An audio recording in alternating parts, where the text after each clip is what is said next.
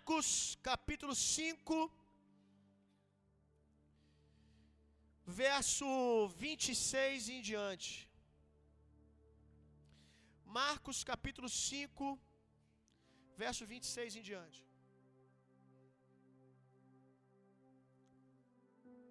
Vamos falar de uma das pessoas mais famosas da Bíblia, a mulher do fluxo de sangue. Quantas pregações você já ouviu dessa mulher? E hoje nós vamos falar sobre o que a palavra nos ensina através da vida dessa mulher, do encontro que ela teve com Jesus. Marcos capítulo 5, verso 26. Quem, quem encontrou, diga eu amo a palavra de Deus. Ela havia padecido muito nas mãos de vários médicos e gastando tudo o que tinha, sem contudo melhorar de saúde, pelo contrário, piorava cada vez mais. Tendo ouvido a fama de Jesus, diga comigo, tendo ouvido a fama de Jesus, a mulher chegou por trás, no meio da multidão, e tocou na capa dele. Porque dizia: Se eu apenas tocar na roupa dele, ficarei curada. E logo a hemorragia estancou, e ela sentiu no corpo que estava curada daquele mal. Jesus, reconhecendo imediatamente que dele havia saído o poder, virando-se no meio da multidão, perguntou: Quem tocou na minha roupa? Os discípulos responderam: Ó oh, Senhor, está vendo que a multidão aperta e ainda pergunta quem, quem, quem te tocou? Ele, porém, olhava ao redor para ver quem tinha feito aquilo. Então a mulher, amedrontada e trêmula, ciente do que lhe havia acontecido, veio, prostrou-se diante de Jesus e declarou toda a verdade. Então Jesus lhe disse: Filha, foi a sua fé que te salvou. Vá em paz e fique livre desse mal. Filha, você foi salva porque teve fé. Vá em paz e fique livre desse mal. Todos vocês, ou a grande maioria nessa casa, já leu essa história, já conhece essa história, já ouviu alguma pregação. No finalzinho aqui do texto que a gente estava lendo, diz que ela temeu quando Jesus ficou perguntando e olhando para o lado quem tocou e se apresentou. Por que, que ela temeu? Porque essa mulher, por ela ter um fluxo de sangue, uma hemorragia constante, na cultura daqueles dias, na realidade daqueles dias, essa mulher com fluxo de sangue, ela não podia ficar no meio das pessoas. Ela não podia ficar no meio das pessoas. Havia nas circunferências da cidade vilarejos que ficavam as pessoas a, a, as pessoas contaminadas, as pessoas doentes. Todo mundo que tinha algum tipo de enfermidade crônica, um fluxo de sangue, lepra, qualquer tipo de enfermidade que que, que saísse algum tipo de secreção que pudesse contaminar as outras pessoas, era levada para fora da cidade e ficava nesses vilarejos de pessoas doentes. Essas pessoas, elas, essas pessoas doentes, elas não podiam andar no meio de todo mundo. Por quê? No meio do povo do, do povo, no meio do povo judeu, se alguém doente, alguém com secreção, alguém sangrando, tocasse numa pessoa saudável, essa pessoa saudável também tinha que se retirar por um período de sete dias da cidade. Ela seria levada até o sacerdote e o sacerdote diria: Olha, você tem que ficar sete dias fora da cidade e daqui a sete dias você volta que eu vou te analisar de novo. E se você estiver bem, se você não tiver ficado doente igual a ela, você pode voltar para sua vida normal. Ela temeu porque ela não deveria estar ali ela tinha sido segregada, colocada para fora. E talvez há inúmeras pessoas aqui que, por causa de uma, alguma condição que você tem na sua vida, na sua história, você sempre se sentiu sendo colocado para escanteio. Sempre você sentiu sendo colocado pelos cantos e nunca conseguiu, sabe, ter uma vida de comunidade, uma vida em comunhão, por causa de alguma coisa que você carrega. Talvez você se identifique com a história dessa mulher. E essa mulher aqui, um dia, ela decidiu, ela decidiu ir até Jesus. Mas é interessante que você leu no versículo comigo que ela ouviu, chegou a fama de Jesus até onde ela estava lá. Você concorda comigo que essa mulher teve que ter uma atitude muito ousada para sair da onde ela estava e ir até Jesus? Quantas pessoas ela encontrou no caminho? Quanta gente que ela teve que esconder a impureza dela, quanta gente que ela teve que, de quanta gente que ela teve que esconder o sangramento dela, o quanto que ela arriscou de ser apedrejada no caminho, o quanto ela arriscou de ter sido humilhada no meio do caminho, quando ela saiu lá do, da, da, da, da, dos vilarejos, dos enfermos, até chegar onde Jesus estava.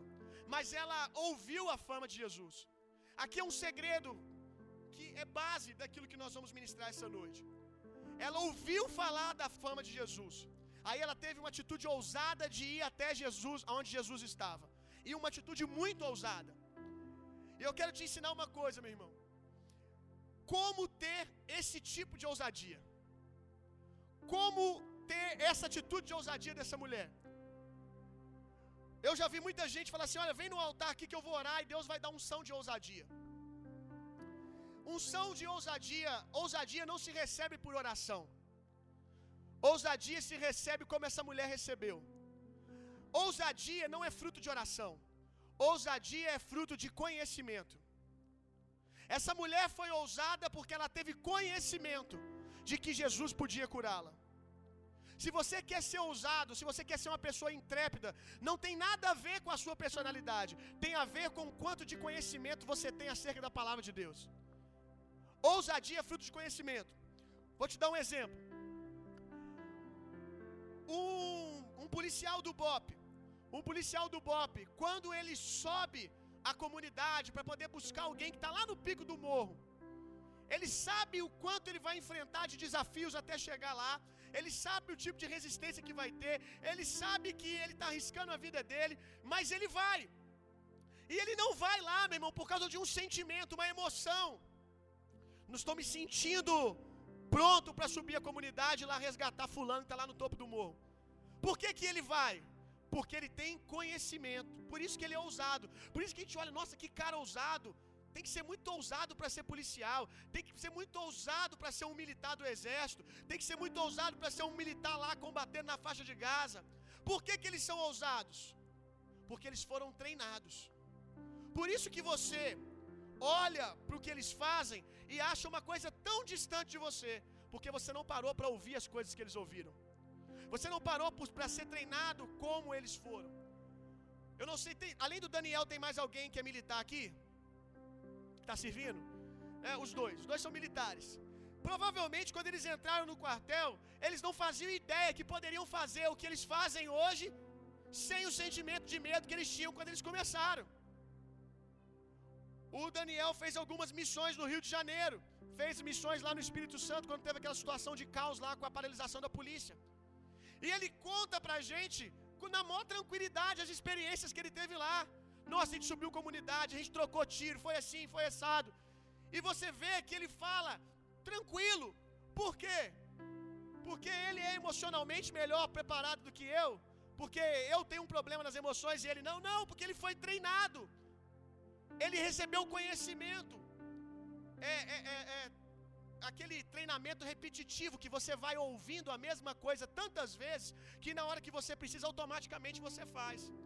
É a mesma coisa nas artes marciais. Diego gosta de praticar esportes de artes marciais. Tem mais alguém aqui que gosta? Então você sabe que você repete o movimento várias e várias e várias vezes para quê? Para numa situação real, quando você está diante daquela situação, de repente, você já fez. Porque você foi cheio de conhecimento. Isso te tornou uma pessoa ousada. Você entrar num ringue com outro lutador de MMA sem nunca ter treinado, as suas pernas vão tremer.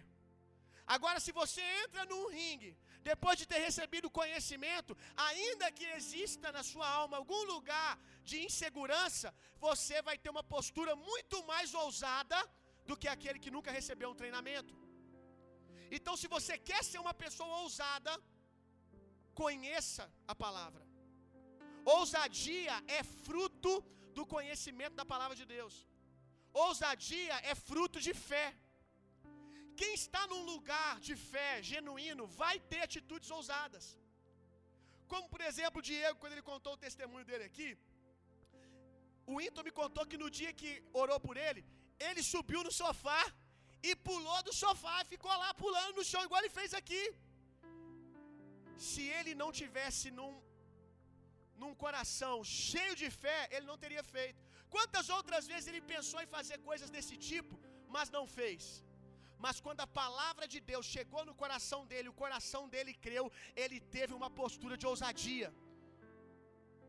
A ousadia é o que os nossos olhos veem acerca da fé. A ousadia é o que os nossos olhos podem ver daquilo que está no coração de alguém. Quando alguém está crendo, ele vai ter atitudes correspondentes. Fé dá para ver, sabia disso? Tem gente que fala assim: não, você não pode falar da, se eu estou crendo, se eu não estou crendo. De fato, a gente não deveria ficar olhando o nível de fé de ninguém. Mas, você tem que entender uma coisa: fé dá para ver, meu irmão. Fé dá para ver. Jesus, quando ele olha para aqueles homens carregando o amigo na maca, o texto diz: vendo-lhes a fé. Como que Jesus viu a fé? Olhos espirituais? Não, Jesus não estava usando nada mais ali do que olhos naturais.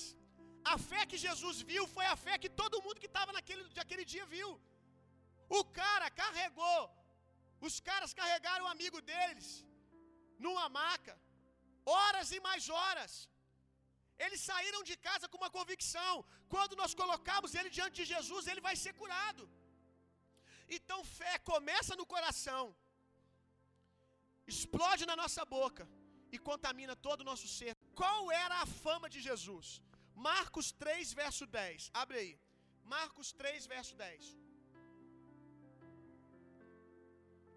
Pois curava muitas pessoas, de modo que todos os que tinham alguma enfermidade se esforçavam para chegar perto, a fim de poderem tocar nele. Olha isso aqui, não foi ela que inventou esse negócio de tocar nas vestes de Jesus, não. Ela ficou com a fama, né? Ela ficou com a fama. É a mulher que tocou na orla de Jesus. A mulher do fluxo de sangue, a mulher que tocou nas vestes de Jesus e arrancou a virtude. Ela ficou com a fama, mas essa ideia aqui não foi dela, não. Em Marcos 3, a gente já está vendo as pessoas fazerem a mesma coisa. Aí eu vou te perguntar: por que, que ela foi lá e tocou nas vestes de Jesus? Porque foi exatamente isso que ela ouviu. Ela ouviu que quem tocava nas vestes dele era curada. Então a sua fé é sempre à altura daquilo que você ouve. Sabe por que, que tem gente que diz assim, pastor, eu não tenho fé? E eu pergunto, o que, que você está ouvindo? Porque a, a, a, palavra de Deus ela é infalível. A palavra de Deus diz que fé vem pelo ouvir e ouvir a palavra. Se você ouve a palavra, o seu coração se enche de fé. O problema é que pode ser que você esteja ouvindo coisas que as pessoas dizem que é a palavra e não é a palavra. Aí fé não vai chegar. Fé não vem por ouvir o pregador. Fé vem pelo ouvir e ouvir a palavra de Deus. Tem muita gente falando muita besteira em nome da palavra de Deus. Aí o seu coração não vai se encher de fé, pelo contrário, ele vai se encher de incredulidade. Como pessoas que, em nome da palavra de Deus, dizem que você tem que jejuar mais para poder ser curado. Pessoas que, em nome da palavra de Deus, dizem que essa enfermidade pode ser porque você fez alguma coisa. Pessoas que, em nome da palavra de Deus, dizem que talvez você esteja doente assim porque você foi amaldiçoado porque você trocou de igreja. Talvez você está no leito porque alguém te amaldiçoou e te botou no leito. Tudo isso são pessoas pregando em nome da palavra de Deus. E você sabia que tem muita gente cheio desse tipo de fé no coração?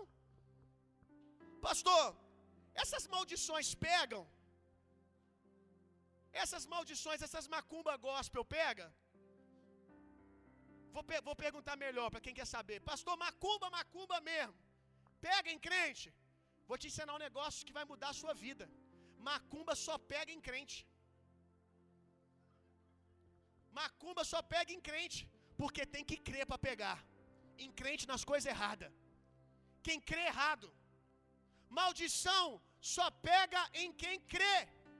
Enquanto você achar que você é o que você é, porque o seu pai foi, você vai continuar sendo assim. Enquanto enquanto a, a genealogia sua natural for maior que a sua genealogia espiritual, enquanto o primeiro Adão, o natural, for mais verdade para você do que o segundo Adão, que é Cristo, essas coisas vão pegar mesmo. Maldição hereditária é verdade? É verdade para quem não nasceu de novo, porque quem nasceu de novo nasceu de Cristo, e Cristo é perfeito. Se a sua maldição hereditária tem poder, enquanto depois de você ter se convertido, das duas, uma, você está crendo errado, ou Cristo tem algum problema e passou para você. Faz sentido? Deu para entender? E por acaso Cristo tem algum problema? A Bíblia diz em João: assim como Jesus é agora, não é como ele era na cruz. Assim como Jesus é agora, nós somos aqui na terra. Então, se Jesus tem maldição à destra de Deus, eu aceito que você possa ter. Contrário disso é a sua fé errada. É você crendo de maneira errada. Pastor, mas falaram isso de mim. Podem falar o que quiser, você só não precisa crer. Agora eu sei que muita gente prega essas coisas do púlpito e o seu coração está cheio dessas porcarias. Aí quando você ouve que Jesus quer te curar, aí quando alguém prega para você que Jesus quer curar você, você coloca um monte de mais, mais, mais, mais, tem que, ser, tem que acontecer isso, tem que acontecer aquilo. Não tem nada para acontecer, já aconteceu, está consumado. Está pronto. Agora só tem que crer. Agora só tem que crer. Eu só preciso crer naquilo que Cristo fez. E ponto final. Pastor, mas eu não tenho que viver livre dessa postura, de, de ser uma pessoa mau caráter. Meu irmão, isso, é, isso aí é uma outra coisa. Você precisa nascer de novo. Por enquanto, estou falando de cura física. Você precisa nascer de novo. É uma outra história. Mas essa mulher aqui, Jesus não chegou para ela e disse: Olha, primeiro arrependa-se dos seus pecados. Não, não, não. Ela tocou e recebeu a bondade de Deus. Ela tocou e recebeu cura. E eu te garanto uma coisa: que ela se arrependeu dos pecados dela e nunca mais foi a mesma pessoa, porque o amor de Deus nos constrange a transformação. É isso que a bondade de Deus faz. Ela nos muda, ela nos transforma. A bondade de Deus nos leva a arrependimento, nos leva a mudança. Amém? Então foi isso que essa mulher ouviu, meu irmão. O que, que você está ouvindo, cara? O que, que você está ouvindo? Essa semana eu falei com vocês sobre tirar uma semana falando certo e ouvindo certo. Ouça a palavra de Deus, meu irmão. Questione os pregadores. Se não tiver na Bíblia, questione pelo amor de Deus. Não aceite que qualquer um, em nome de Deus, enfie porcarias no seu coração. Se não passa por Jesus, não serve. Jesus é a nossa peneira, meu irmão. Quando alguém está pregando, você tem que olhar o que a pessoa está pregando e ver se combina com Jesus. Nossa, pessoa, pastor, mas combina tão com Elias, com Eliseu? Não. Elias, Eliseu não é nosso fundamento, nosso fundamento é Cristo. Naquilo que Elias, Eliseu, Moisés concordaram com Jesus, nós concordamos. Aquilo que nós não vemos em Jesus, nós ficamos com Jesus. Ele é a expressão exata do ser de Deus. Então, se Jesus é a expressão exata do ser de Deus, quando você ouve alguém pregar, você tem que ouvir aquela mensagem passando por Jesus. Eu vejo Jesus, eu vejo as atitudes de Jesus nessa pregação. Jesus faz isso. Aí você vai nas vigílias e que Deus vai botar no leito. Sabe por que, que eles continuam pregando essas coisas? Porque você fica sentado lá para ouvir. Porque você continua ouvindo essas coisas. Você viu Jesus botar alguém no leito? Eu só vi tirar. Eu só vi Jesus tirar. Eu só vi Jesus curar. Você viu Jesus roubar as pessoas? Eu só vi Jesus dar. Então eu fico com Jesus. Ouça certo. Ouça certo para que você tenha uma vida certa, meu irmão. Então foi isso que essa mulher ouviu. Eu quero te contar uma curiosidade, uma curiosidade muito legal e muito poderosa. Essa mulher e essas pessoas, que a gente viu que muitas outras pessoas já estavam tendo esse hábito de tocar nas vestes de Jesus. Por que, que os judeus, quando eles iam até Jesus, eles queriam tocar nas vestes? Na verdade, a palavra correta aqui é orla, é na borda das vestes. Tá me entendendo? As pessoas elas vinham e elas abaixavam e tocavam assim, ó, na borda do, do roupão de Jesus. Por que isso? Jesus, como judeu, ele usava uma vestimenta como todos daquela época usavam, uma espécie de túnica. E que lá embaixo, na orla da túnica, havia umas cordinhas penduradas. Havia umas cordinhas penduradas na orla da veste e cada cordinha tinha cinco nós. Cada cordinha tinha cinco nós. Por que cinco nós? Cada nó desse significava um livro da Torá. Então, todo judeu andava carregando na orla das suas vestes a palavra, a lei de Deus, a Torá. Essas cordinhas se chamavam tsitsi. Tsitsi. Então as pessoas elas vinham tocar nessa cordinha. Olha que coisa incrível. Olha, olha, olha como essa mulher pegou, meu irmão.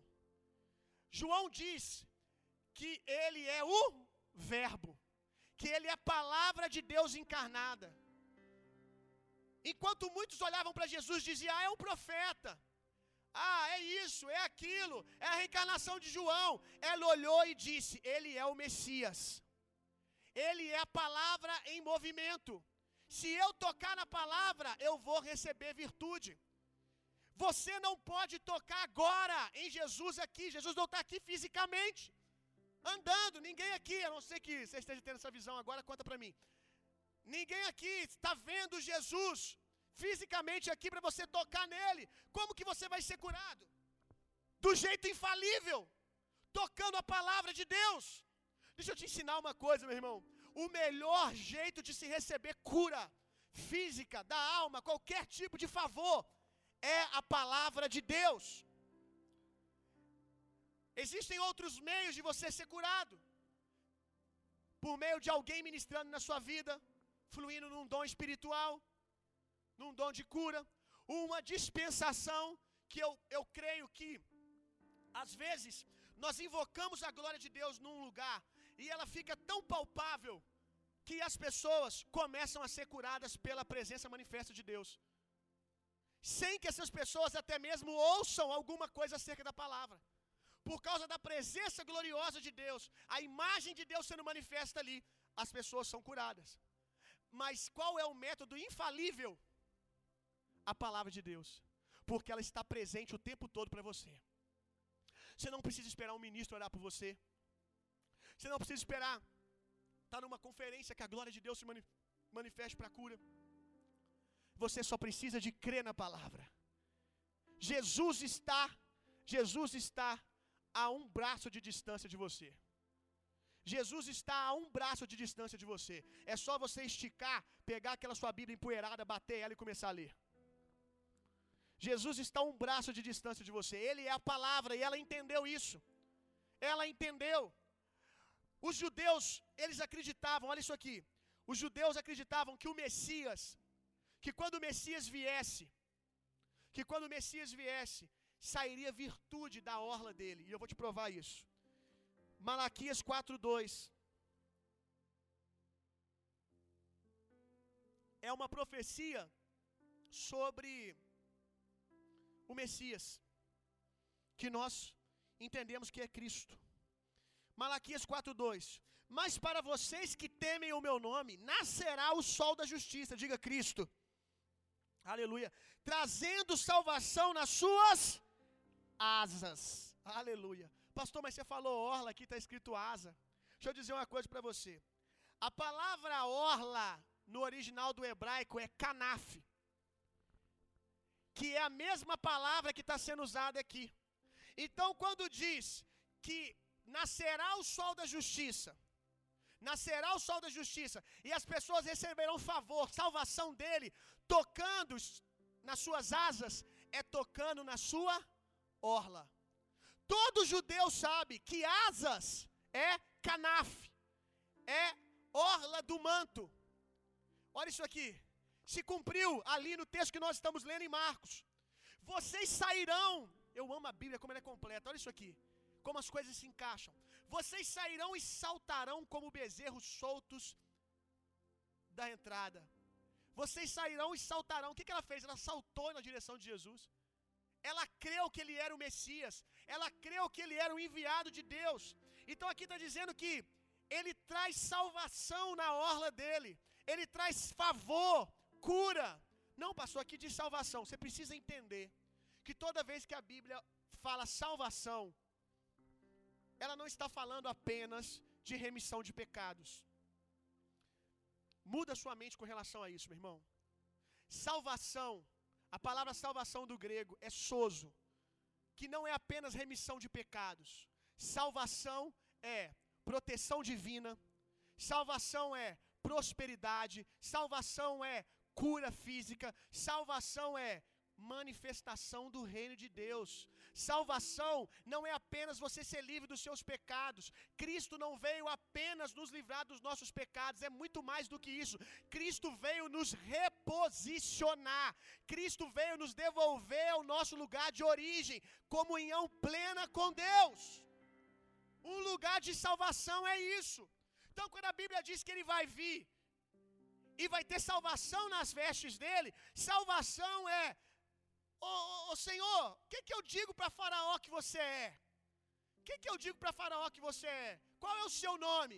E ele diz: Eu sou o que, o que sou. Ou no original, eu serei o que serei. O que, que ele está dizendo? Quando o Faraó perguntar qual é o meu nome, você diz para Faraó que eu sou tudo que vocês precisam. Que quando vocês estiverem doentes, eu serei a cura. Jeová Rafá, quando vocês estiverem sentindo falta de recurso, eu serei provisão. Jeová Gerê serei a bandeira de vocês, serei a justiça de vocês, eu serei tudo que vocês precisarem. Se vocês estão com frio no deserto, eu sou calor. Se está calor demais durante o dia, eu sou a nuvem que te protege do sol. Eu sou a sua salvação. Entende de uma vez por todas o que é salvação, irmãos? Por que, que eu falo e refalo sobre isso? Porque foram anos que você passou ouvindo errado. Por que, que você não crê às vezes para acessar cura física. Porque lá no seu subconsciente, lá dentro de você, existe um lugar que separa cura física de salvação. Sabe por que, eu te provo isso? Porque ninguém convence você que você não é salvo. Ninguém convence você que você não foi livre dos seus pecados e do inferno. Se chegar para você plantar o pé na tua frente e dizer assim: tu não é salvo. Você vai dizer para ele, eu sou. Não é, eu sou. Mas você faz isso, eu sou, salvo em Cristo Jesus. Não interessa o quanto a pessoa fala, o seu interior grita: Eu tenho Pai, eu fui salvo, eu fui encontrado. É isso que o Espírito Santo faz dentro de nós.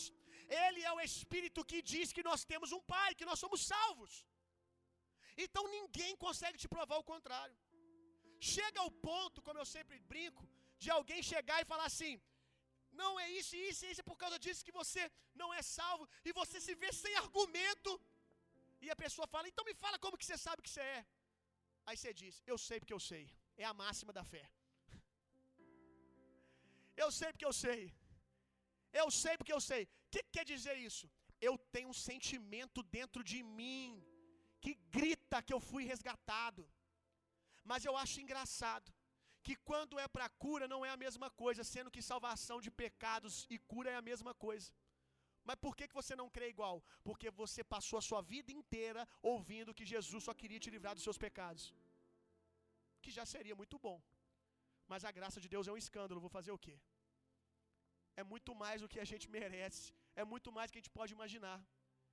Então, querido, por isso que você tem que ouvir certo. Por isso que você tem que continuar ouvindo que salvação foi você ter sido reposicionado em Deus. Qual é o lugar que nós temos que chegar? Quando você orar com relação à sua enfermidade, você ter tanta convicção quanto você tem com relação à sua salvação. Você ter tanta convicção quando alguém dizer para você, você não está curado. Eu não estou dizendo de ficar brigando com os outros aqui na mente, não. Sabe? Eu estou dizendo de uma convicção aqui dentro. Não é disso que eu estou falando, não. Não é de você, alguém chegar, você está doente. E você dizer para a pessoa, não tô, aí tá, não tô. Mas aqui dentro mesmo você duvida. Eu estou falando de algo de dentro, algo espiritual. É nesse lugar que eu pregando todo domingo aqui, estou querendo encher o seu coração de fé para te levar. E que eu quero chegar também. Amém? Olha isso aqui, Salmos 91, 4.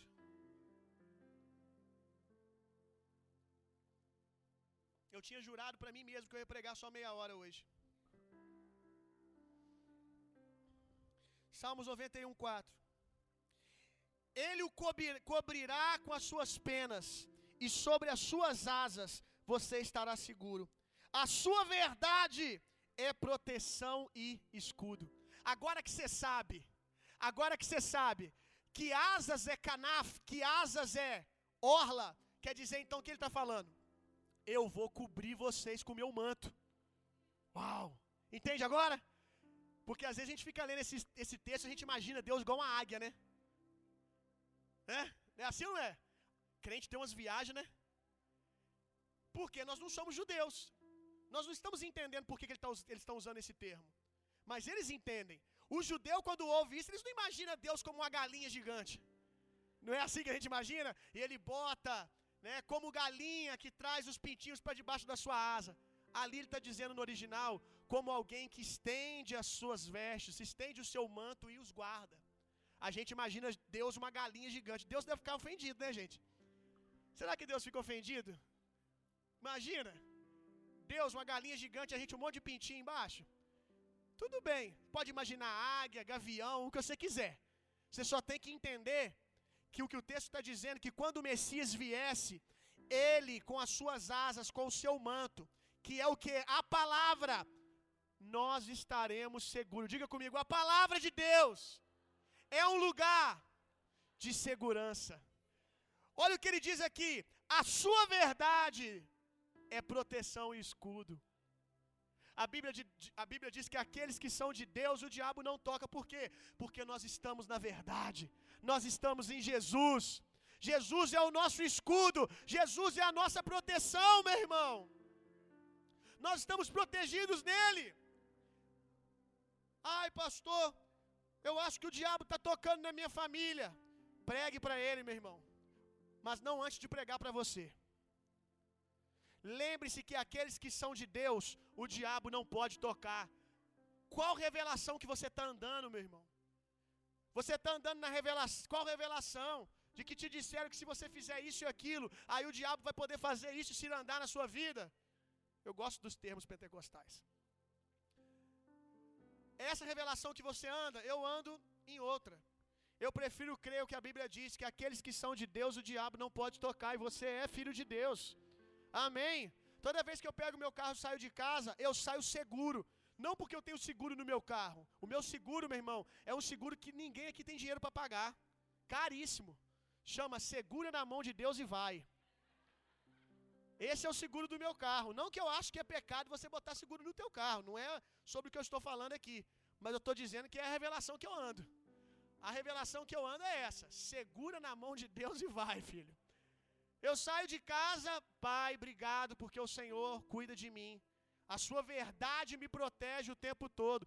Eu estou escondido. De vez em quando, quando eu estou debaixo de um lugar de ataque do diabo, e a minha carne quer gritar: O diabo está tocando na minha vida, Deus, coitadinho de mim. A minha carne quer desesperar. Sabe o que, eu costumo dizer? Senhor, eu estou debaixo das suas vestes. Eu estou no teu trono assentado à destra de Deus. Como é que o diabo vai me tirar daqui? Será que o diabo é doido de subir até o terceiro céu e me arrancar do teu trono? Eu acho que não, Deus. Então tudo isso é mentira do diabo. Eu não vou ficar com o que ele está gritando, o que ele está dizendo. Eu vou ficar com o que a palavra de Deus diz. Eu estou assentado com Cristo. Daqui ninguém me tira. Ninguém tem autoridade para me tirar desse lugar. Glória a Deus. Então você entendeu, né?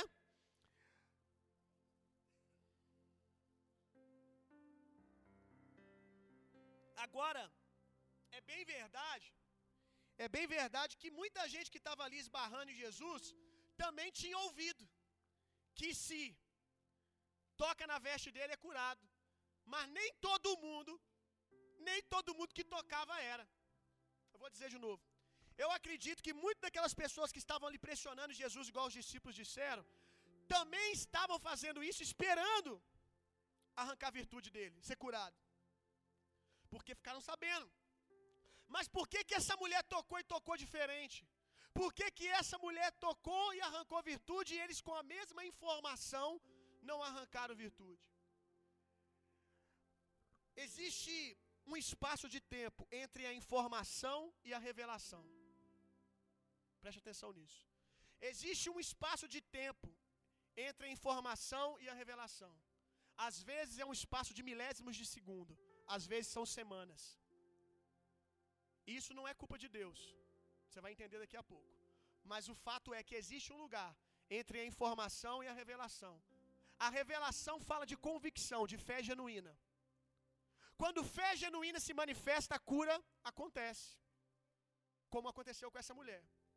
Mas por que algumas pessoas tinham a informação e não arrancavam a cura? Existe um espaço entre a informação e a convicção e a revelação. Eu quero contar, ler para vocês aqui, contar uma frase de John Wesley. O diabo deu à igreja um substituto da fé, o qual, pelo fato de se assemelhar a ela, faz com que as pessoas não percebam a diferença. Isso se chama assentimento mental. Assentimento mental não é fé. Eu discordo de John Wesley quando ele diz que isso aqui foi o diabo que colocou. O diabo colocou algo que parece com a fé. Eu não acredito que é o diabo que colocou. Eu acredito que isso é uma condição do, de todo ser humano caído. Todo ser humano caído, antes de tocar fé no coração, vai passar pelo assentimento mental. Nisso eu discordo com John Wesley. Não foi o diabo que colocou isso. Agora, eu concordo que o diabo usa isso para confundir as pessoas. Algumas pessoas têm assentimento mental e acham que têm fé. Aí elas não são curadas e elas dizem: Eu criei, mas Deus não me curou. Então Deus às vezes cura, às vezes Deus não cura. Algumas pessoas têm uma, um assentimento mental. Eu vou explicar o que é assentimento mental ainda. Tem uma informação e elas chamam isso de fé. Sutilmente o diabo chama isso de fé. E as pessoas tocam e não recebem. Aí elas dizem: é porque não foi da vontade de Deus me curar. Foi da vontade de Deus que eu, que eu permanecesse assim. O que, que é o assentimento mental? O assentimento mental, meu irmão, é você concordar na sua mente que Jesus cura. Assentimento mental é você ler a Bíblia e crer que ele curou. Agora aprenda uma coisa: acreditar que Jesus fez não quer dizer que você acredita que ele quer fazer agora. Esse é o espaço do assentimento mental até a fé. Fé é uma convicção. Fé, preste atenção, eu já ensinei isso aqui. Fé não é apenas saber que Deus pode. Isso é assentimento mental. Fé é saber que Deus quer. Fé é ter a convicção que é do interesse de Deus o seu problema. E que Deus te ama e quer curar você. Só que aqui é onde nós somos imaturos. Porque aqui nascem os nossos questionamentos: será que eu mereço? Saber que Deus pode fazer, até gente que não frequenta a igreja tem assentimento mental. Sabe que Deus pode fazer. Concorda que Jesus veio na terra e fez. Agora a pergunta é: você crê que Jesus quer fazer agora? Pastor, eu creio. Eu creio que Jesus cura agora. Quem aqui, quem aqui nesse lugar, na grande maioria das vezes que alguém diz que está doente do seu lado, você pede para orar por essa pessoa, para orar por cura, levanta a mão. Acho que está respondido, né? Mas nós preferimos colocar a culpa em Deus e dizer que a gente crê. Como a gente crê e a gente não ora? Então você não está com problema de falta de fé, você está com problema de falta de coração. Eu prefiro acreditar que é fé imatura. Porque eu acredito que todos vocês amam as pessoas. Eu acredito que todos vocês, todos vocês amam o perdido, que amam o doente. Eu não duvido disso. Eu tenho certeza que quando alguém está doente, vocês se doem por essa pessoa. Mas por que vocês não oram? Porque vocês ainda não creem. Genuinamente, como você deve crer. E quem disse isso? Não fui eu, foi você. Quando eu te perguntei. Vou dizer de novo, vou ser bem didático. Porque se você não ora, se você não ora tendo fé, significa que o seu problema é que você não ama. Porque como pode você ter um remédio nas suas mãos que cura o doente e você não dá? Qual é o seu problema? Você vai ficar onde? Num nível de incredulidade que você está andando ou na falta de amor pelo, pelo, pelo doente, pelo perdido? Porque se nós sabemos que Deus faz agora, que Deus quer curar as pessoas, por que, que nós não oramos por elas? E isso que eu perguntei dos seus amigos. Eu nem falei sobre sair por aí orando pelos doentes, eu falei sobre as pessoas que convivem com você. Então quer dizer que constantemente pessoas estão doentes do seu lado, você as ama, mas não faz nada a respeito. Porque em algum lugar em você, você tem medo de orar e essa pessoa não ser curada. Quantos entenderam, gente? Então a maioria da igreja tem uma informação que Jesus cura, mas não tem uma revelação fé. Tem uma informação que Jesus cura, mas não se sente parte disso. Não se sente, sabe, é, é, é convidado a viver isso. Só tem informação que ele faz, mas ele faz por meio da vida dos outros, faz pela vida de fulano, de ciclano. Porque aí já nasce aquelas outras coisas que a gente tem, porque fulano é mais ungido que eu. Aquelas outras, aqueles outros lugares de incredulidade. Fulano é mais ungido, ele é mais especial, ele ora mais, é isso, é aquilo. Quando Jesus não disse nada disso, Jesus só disse para você: ide pelo mundo e curai os enfermos. Coloque a mão sobre os enfermos. Creia somente. Aleluia. Então, Assentimento mental é eu concordar na minha mente que Jesus fez ou que Jesus pode fazer, mas fé é uma convicção plena que Deus pode, que Deus fez e que Deus quer fazer agora, que é isso que Ele é, Ele faz toda hora. É esse lugar que a gente tem que chegar. Muitas vezes, muitas vezes eu me vejo tendo assentimento mental.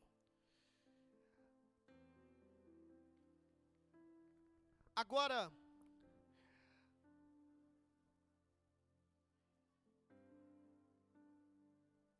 deixa eu te mostrar aqui o processo que acontece do assentimento mental até a fé genuína.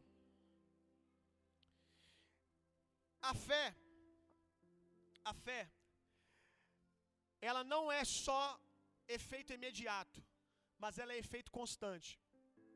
A fé, você está crendo agora, você crê depois, crê amanhã e nada muda isso, que é como você sente com relação à sua salvação. Quando Jesus ora pelos leprosos, o que, que ele diz para os leprosos? Eu vou orar por vocês e vocês vão até o sumo sacerdote e apresentam a eles. A Bíblia diz que no caminho até o sumo sacerdote eles foram experimentando restauração e cura. A cura aconteceu à medida que eles creram na palavra de Jesus e foram até o sumo sacerdote. Eles creram naquele momento, creram 10 minutos depois, creram 20 minutos depois, creram 30 minutos depois, eles permaneceram crendo. E à medida que eles foram crendo, a lepra foi sendo restaurada. Qual que é o problema do assentimento mental? Às vezes você está num ambiente de culto e alguém diz, você está curado. Aí você, aleluia, eu estou. Dez minutos depois você já não está mais. E não estou falando do resultado, você já não está crendo mais. Você já entrou em dúvida. Porque o assentimento mental não se sustenta. Agora a fé ela permanece, ela não muda. Ela é constante, ela não é inconstante. E é esse lugar que nós queremos chegar, é nesse lugar que Jesus quer nos levar. No lugar que Jesus estava. Lembra a semana passada que eu falei da figueira? Quantos lembram? Jesus ele chegou para a figueira e disse: Morra, seque, ninguém coma mais fruto de ti. Jesus liberou a palavra, Jesus creu. Ele foi embora e nem olhou para trás mais. Mas e os discípulos? Primeira reação dos discípulos, assentimento mental. Olharam para a figueira. Revela que eles tinham expectativa que a figueira secasse. Então, até aqui, fé e assentimento mental se confundem. Quem está olhando acha que eles estão crendo, porque eles estão olhando para a figueira. Mas qual que é o problema? Quando a figueira não dá o resultado diante dos olhos deles, eles começam a incredulidade. Eles vão embora e no outro dia, quando chega, eles se maravilham. Uau, Jesus, a figueira secou. Aí o que, que Jesus diz? Tendes fé em Deus. Ou seja, o que vocês têm não é fé. Tem de fé. Eu não precisei ver para crer. Eu criei no meu coração. E ponto. Fé é isso, é crer e ponto final, meu irmão. Amém. Agora, o que fazer? O que fazer quando nós temos a informação e ainda não temos a revelação? Pastor, eu já identifiquei que grande parte das coisas da minha vida que eu chamo de fé, na verdade é sentimento mental. O que, que eu faço? Eu paro de falar que eu creio, sendo que eu não creio? Eu paro de confessar a palavra, sendo que eu não creio? De jeito nenhum. Por isso que eu discordo de John Wesley, que foi o diabo que colocou. É uma condição do ser humano. Se você não está crendo no coração, mas já concorda aqui, continue falando. Por quê? Porque o ouvido mais próximo, o ouvido mais próximo da sua boca é o seu. Só que você tem que entender uma coisa: existe confissão de quem creu e confissão de quem está pregando para o coração, de quem está pregando para si mesmo. A confissão de quem creu vai manifestar milagre. A Bíblia diz que, como é o processo da fé? Eu ouço, fé vem pelo ouvir, ouvir a palavra, eu creio no coração e confesso na boca. Só que você concorda comigo que nem tudo que a gente confessa a gente crê? Concorda? Quem concorda comigo, gente? Que a gente fala muita coisa querendo crer. Vou melhorar. A gente fala muita coisa querendo acreditar. Eu sou assim. Quem mais? Ô miséria, levanta sua mão aí. Você quer fazer passar vergonha? Ah, achei que só eu aqui que fosse incrédulo. Todo mundo aqui é tudo apóstolo Paulo para cima, né? Tá doido, tudo querubim ungido. Irmãos, eu também sou assim. Tem muita coisa que eu falo, mas lá no meu coração eu mesmo me condeno. Lá no meu coração eu sei que tem um monte de dúvida. Basta uma circunstância bater na porta, basta eu olhar para a figueira e ver que ela não está tão seca quanto eu achava que ela tinha que estar, tá, que eu já misericórdia. Não aconteceu. Já começo a falar errado. Todo mundo começa com assentimento mental. Como eu disse, às vezes a gente pula de assentimento para fé em milésimos de segundo. Quando você vai caminhando com Jesus, vai ficando mais fácil. Você vai aprendendo a ouvir a voz dele, você vai se enchendo de fé. Aí você pula de milésimos, nem percebe, já saiu, já está crendo. Mas como você concordou comigo, existe também falar sem crer no coração. Aí o que, que você vai fazer? Vai parar de falar? Não. Não, não para não. Fale mais. Fale mais, pastor, mas eu não estou crendo. Mas fé vem, vem pelo ouvir a palavra. Comece a pregar para você mesmo. O que, que eu faço quando eu estou com uma enfermidade e eu orei e não fui curado? Eu vou parar de falar a palavra? Vou começar a falar que eu sou doente mesmo, que Jesus me quis assim? Você abriu mão da palavra para ficar com o seu testemunho. O seu testemunho não é maior do que a palavra de Deus. Você não vive pelas suas experiências, positivas ou negativas, você vive pelo que a Bíblia diz sobre quem Deus é. Então você orou por você. Você orou, alguém orou, o seu joelho não voltou a funcionar como antes, ainda está doendo. O que, que você faz? Ah, então Deus me quis assim. Ah, Deus quer que eu fique com esse joelho arrebentado para a glória do nome dele. Jesus quer que eu fique com esse joelho porque agora que eu tenho joelho ruim, eu vou poder pregar para todo mundo que tem joelho ruim. Mas eu estou brincando, mas é assim que a gente fala, gente. Como quem tem joelho esquerdo ruim, eu vou ter autoridade para falar na vida dele agora. Mas não é assim? Como se antes, quando seu joelho era bom, alguma coisa te impedisse orar por quem tem problema no joelho. Ah, Jesus, eu estou indo para o hospital todo mês. Cada mês eu fico doente com uma coisa. É o Senhor que está me levando para pregar o Evangelho. Meu irmão, Romanos 8, 28. Todas as coisas cooperam. Deus usa tudo a favor dele. Graças a Deus por isso. Agora, você dizer para mim que Jesus está te levando no hospital uma vez por mês doente, será que Jesus não pode te levar à ação? Será que Jesus só fala contigo quando você está doente? Meu irmão, quando Jesus disse ide por todo mundo e pregar o evangelho, você não estava doente, você nem tinha nascido. Vou dizer de novo. Quando Jesus disse ide por todo mundo e pregar o evangelho, a ordem já existe antes de você nascer. Ele não disse o ide porque você está doente, ide por todo mundo, hospital, UTI. Tudo isso está dentro do todo. Você não precisa ficar doente para ir lá, não, meu irmão. Agora, se você estiver doente, dê um problema naquele lugar.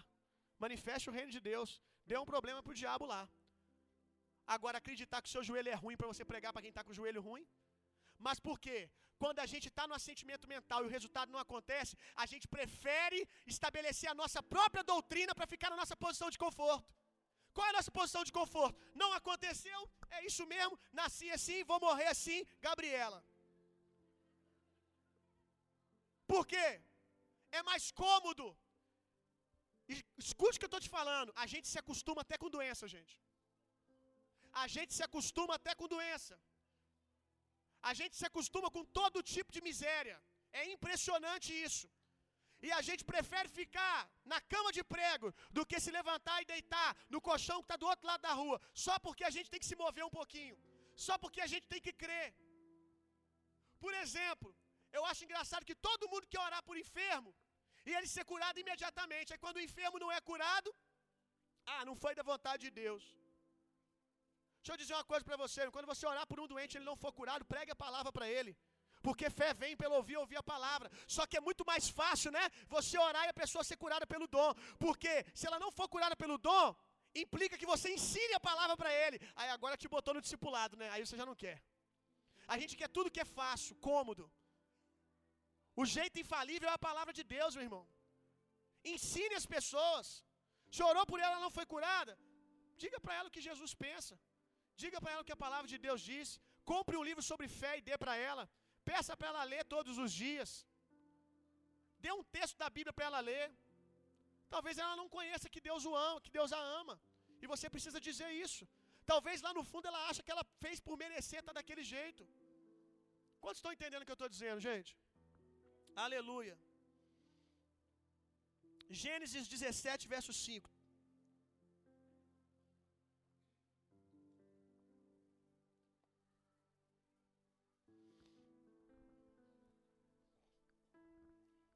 O que está acontecendo aqui? Deus está mudando o nome de Abraão e de Sara. Olha que interessante. Está terminando. Gênesis 17, 5. O seu nome não será mais Abrão, e sim Abraão, porque eu te constituí pai de nações. Agora pula aí para Gênesis 17, 15, um pouquinho à frente. Olha como que Deus sabe, olha isso aqui, como que Deus sabe que a gente passa por um processo de assentimento mental até fé. Preste atenção nisso aqui. 17, 15. Deus disse a Abraão: Sarai, sua mulher, não se chamará mais Sarai, porém Sara, que quer dizer mãe de multidões. O nome de Abraão antes era Abrão, que quer dizer pai elevado. Preste atenção. Abraão quer dizer pai elevado. Sarai quer dizer princesa. Aí Deus, Deus muda. Gente, vai lá dar uma acalmada nas crianças. Oração com imposição de mãos. Aí Deus muda o nome de Sarai. Deus muda o nome de Sarai e de Abrão. Deus tira o princesa, Deus tira o pai elevado e coloca pai de muitos e mãe de nações. Por que, que Deus está fazendo isso? Abraão, ele é chamado de o pai da fé. Ele está lá na galeria dos heróis da fé, como os grandes homens de fé. Mas deixa eu te dizer uma coisa: nem sempre foi assim. Você sabia que nem sempre Abraão creu para ser chamado de pai da fé? Olha o que, que a Bíblia diz em Gênesis 17, 17. Então Abraão se prostrou com o rosto em terra e riu, dizendo consigo mesmo: Pode nascer um filho a um homem de cem anos? Será que Sara, com seus 90 anos, ainda poderá dar à luz? Essa foi a reação primária de Abraão ao ouvir que ele seria pai de multidões. Ele riu. Ele riu. Ele debochou de Deus. Como que isso vai acontecer? Só pode ser uma piada. Mas ele não é o pai da fé. Ele não é um homem da fé. Mas aí o que, que Deus faz? Deus já tinha se precavido. Deus mudou o nome dos dois. Porque Abraão estava acostumado a andar por, por aquilo que ele vê, a velhice dele. Mas agora Deus muda o nome de Abraão para Abraão, de Sarai para Sara. Olha o efeito disso. Olha o efeito disso. Imagina, Sara acorda de manhã, prepara o café da manhã, arruma a mesa e grita: Ei, pai de multidões, vem tomar um café comigo. Já estou indo, mãe de multidões. na hora da briga, porque você é mãe de multidões. Não, a culpa é sua, pai de multidões. E os, e os empregados chegavam na porta: pai de multidões, quebrou um negócio lá, tem que arrumar. Mãe de multidões. Eles começaram a pregar um para o outro. Ele começou rindo e debochando daquilo que Deus disse. Mas agora ele está confessando o que Deus disse na boca dele todos os dias. Está na hora de você mudar o seu nome, meu irmão. Está na hora de você começar a dizer o que Deus pensa ao seu respeito. Está na hora de você entender que a sua identidade não é que a sua condição natural disse, o que os seus pais disseram, o que a falta de recurso diz. A sua identidade é o que Deus diz ao seu respeito. Do que Deus te chama.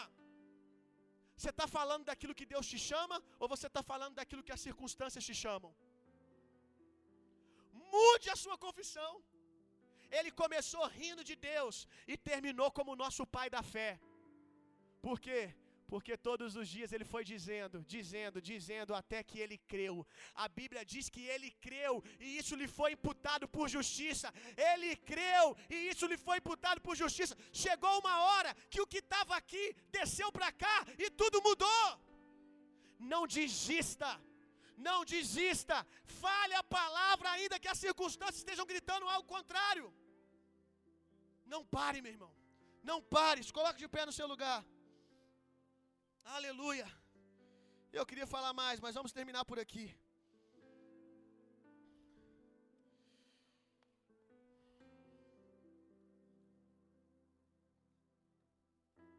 Deus já mudou o seu nome.